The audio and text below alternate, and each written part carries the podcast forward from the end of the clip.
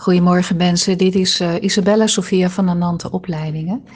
En zoals beloofd uh, ga ik uh, wat verder vertellen in mijn verhaal over de mysterieschool van Ananta.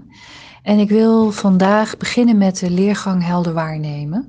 O, is onze meest recente leergang en die heb ik ook opgezet omdat er een dringend verzoek is gedaan vanuit de meesters en vanuit de kosmos onze oudere broers en zusters noem ik ze altijd, eh, de engelen, de meesters, die ons eh, steeds weer de hand reiken en uh, ons de weg wijzen.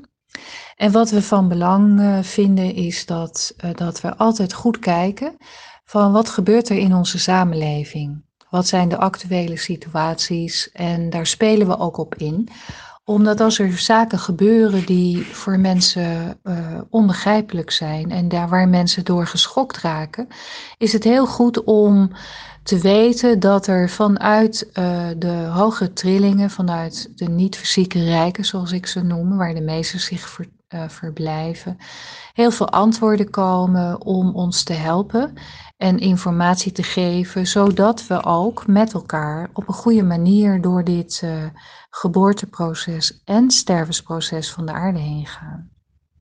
En wat van belang hierin is, is dat datgene wat sterft, is datgene wat we uh, als illusie hebben opgebouwd met elkaar. We houden hier heel veel illusies in stand. En het kan heel erg confronterend zijn als de waarheid aan het licht komt. En ja, waarheid is als een tweesnijdend zwaard. Het heelt de diep liggende wonden, maar het kan ook een wond slaan, omdat we als mensen vaak niet geloven dat we zo belazerd worden, of dat we zo vastzitten, of dat we blind zijn geweest voor bepaalde zaken in ons eigen leven. Dus waarheid heelt, maar is niet altijd heel makkelijk om te ontvangen. Mijn advies is vooral doorademen, dat weten jullie ondertussen. Nou, om je een voorbeeld te geven van zo'n actuele situatie, ook al is het alweer even een maand geleden, en hoe je daarna kunt kijken, wil ik het hebben over het, uh, de brand in de Notre-Dame in Parijs. Nou, dat uh, heeft voor behoorlijk uh, wat uh, geschoktheid gezorgd. En het heeft heel veel gemoederen in beweging gezet. En mensen snappen niet waarom zo'n brand, die ook op een vrij mysterieuze manier is ontstaan, nou gebeurt. Wat is nou de, de achterliggende boodschap van dit gebeuren, deze, deze situatie? Het heeft met een aantal zaken te maken. En nogmaals, dit is, uh, ik wil dat even helder geven, aangeven voordat uh, dat ik me uitspreek verder. Dit is wat mijn waarheid is, hoe ik tegen zaken aankijk en ik zal je altijd uitnodigen om zelf kritisch te blijven en heel goed te voelen van hé, hey, maar klopt dit ook voor mij? En wat we uh, binnen al onze opleidingen en leergangen steeds benoemen is Toets het, datgene wat we hier vertellen. We hebben goede verhalen bij Anante, maar toets het, probeer het uit, ga de ervaring aan. En pas als je het hebt getoetst, kennis in de ervaring brengen, dus toegepaste kennis brengt wijsheid, dan pas kun je ook zeggen van hé, hey, maar dit klopt ook van mij, dit is ook mijn waarheid. dus blijf ten alle tijden kritisch dit is mijn waarheid. En wellicht kan het je dienen om je eigen eh, waarheid of je eigen antwoorden te vinden. Maar um, dat hoeft niet. En dan zijn we even goede vrienden. Ja. Nou, de Notre-Dame van Parijs, hè, die hele verbouwing, die uh, de stad Parijs heeft uh, heel veel moeite gedaan om geld te genereren om de Notre-Dame te verbouwen. En dat is uh, mondjesmaat gelukt. En uh, daar hebben ze best moeite mee gehad. En het wonderbaarlijke is dat op het moment dat hij afbrandt, of zij moet ik zeggen, sorry, dat er meteen een heleboel rijke families klaarstaan om geld te doneren. En hierin wordt meteen al een stukje van het ego zichtbaar. En ik ga uitleggen wat ik daarmee bedoel, door eerst iets te vertellen over de geschiedenis van de Notre Dame. Want Onder de Notre-Dame ligt een hele grote oude tempel van de godin Isis. Sterker nog, de stad Parijs is vernoemd naar de godin Isis. Dus Par Isis, Parijs, betekent letterlijk stad van Isis. En Isis is een Egyptische godin en met heel veel wijsheid en door alle omstandigheden is het goddelijke vrouwelijke, dus dat weten we eigenlijk allemaal wel, hier op aarde ondergeschoven geraakt. Het goddelijke vrouwelijke komt eigenlijk niet meer voor binnen alle religies op aarde. We kennen nog wel een, uh, een godin Tara of we kennen nog wel uh, een Kuan. Hè, maar de werkelijke uh, rol uh, binnen de religies wordt eigenlijk door mannen opgenomen. We hebben een mannelijke God, we hebben een mannelijke geest, we hebben een mannelijke zoon. En het goddelijke vrouwelijke is het ondergeschoven kindje geworden. En dat heeft een enorme disbalans op aarde gebracht, een disbalans in onszelf. Omdat vanuit de kern, vanuit de goddelijkheid, is alles verbonden met zowel een mannelijk als een vrouwelijk aspect. En om het goddelijke vrouwelijke in het geboorteproces van de aarde en in het terugbrengen van de balans weer terug te brengen, zijn er dus maatregelen nodig. Heel veel van onze kerken vanuit de religies in de wereld zijn gebouwd op oude tempels. En vaak zijn dat tempels van de godin. En het Vaticaan bijvoorbeeld en de Sint-Pieterskerk is ook gebouwd op een hele grote uh, oude tempel van de godin Isis. Denk ook aan bijvoorbeeld de tempel van Luxor in Luxor, Egypte.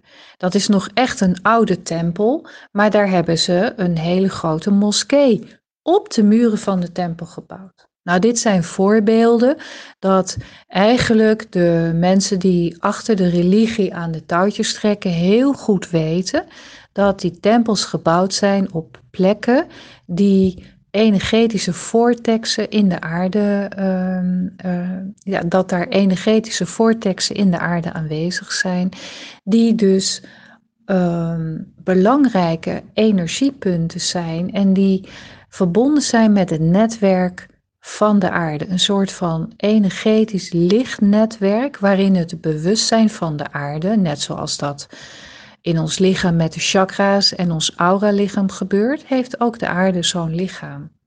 En als je dus op heel belangrijke punten, belangrijke chakrapunten, belangrijke knooppunten zo'n tempel zet, dan ben je dus verbonden met het hele netwerk. En dat kun je dus ook beïnvloeden. Nou, als die beïnvloeding dus dan alleen gebeurt vanuit een mannelijk perspectief, dan missen we eigenlijk 50% van de informatie. En dan schieten we tekort, want er ontstaat een disbalans. En we hoeven alleen maar op aarde om ons heen te kijken en we zien dat dat ook daadwerkelijk gebeurt. Nou, wat is het afbranden van de Notre-Dame? Wat voor een betekenis is er? Als je goed hebt gekeken naar de beelden, dan zie je dat alleen het dak is afgebrand en dat er een grote toren op de Notre-Dame stond, die is omgevallen. En het dak was verbonden met een kruis. En de toren is verbonden met een mannelijke penis. Daar staat een toren symbool voor.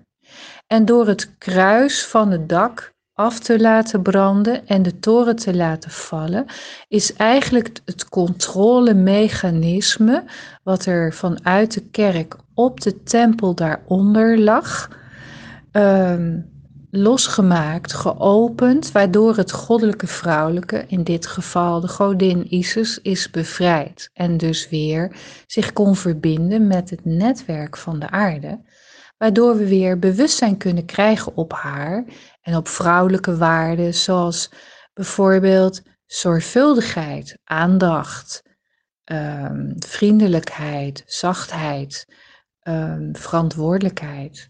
Hè? Die komen dan terug in zo'n netwerk in de aarde en dan worden we ook via die kant weer um, ja, gevoelig voor dat er ook andere perspectieven en keuzes zijn in uh, de wereld. En in dus ook in je eigen leven. En die energie zorgt er ook voor dat het ego naar buiten wordt geduwd. Want ik begon al met mijn verhaal van, ehm, ja, weet je, ineens was er aan alle kanten geld. En er zit een addertje onder het gas. Want die rijke families die allemaal tegen elkaar opbieden om heel veel geld te bieden voor het heropbouwen van de Notre Dame, die, ehm, ja, die, die, die worden nu op de borst geklopt en bedankt. Hè, want oh, zij redden de Notre Dame. Maar wat we als mensen niet weten, is dat, dat ze dat bedrag ik noem maar even 20 miljoen wat is gestort, voor 90% kunnen aftrekken van de belasting in Frankrijk. En dat betekent dat ze eigenlijk, terwijl ze al miljardair, zijn, helemaal niet zo heel veel hoeven betalen. En dat eigenlijk de, de mensen in Frankrijk zelf uiteindelijk voor de opbouw van de Notre Dame betalen dus de belasting wordt uiteindelijk door de, de gemeenschap betaald. Dus daarin zie je dus uh, de leugen die hierin los wordt gemaakt. ik heb daar geen oordeel over. Dat houdt me te goede. Ik vind het wel van belang dat we helder krijgen wat de onderliggende verhalen zijn, zodat we voor onszelf een keuze kunnen maken. Hé, hey, maar waar wil ik me nog mee verbinden en waar niet? Nou, dit is dus een verhaal over de Notre Dame. En ik zie dat mijn uh, verhaal al best lang geworden is. Dus ik ga een andere podcast maken over de leergang helder waarnemen, zodat jullie daar um, informatie over krijgen. Dus dit is de toepassing eigenlijk hoe we dit in een mysterie uh, school doen. Wat is de actuele situatie? Wat is de dieperliggende betekenis en hoe kunnen we dat in ons eigen leven meenemen om voor onszelf een heldere en bewustere keuze te kunnen maken? Dank jullie wel weer voor het luisteren. Nou, ik kan me best voorstellen dat je er vragen over hebt of dat je het heel gek vindt dat ik dit uh, zo vertel. Laat me dat gerust weten en laten we vooral in uh, communicatie blijven. Dank jullie wel. Dag.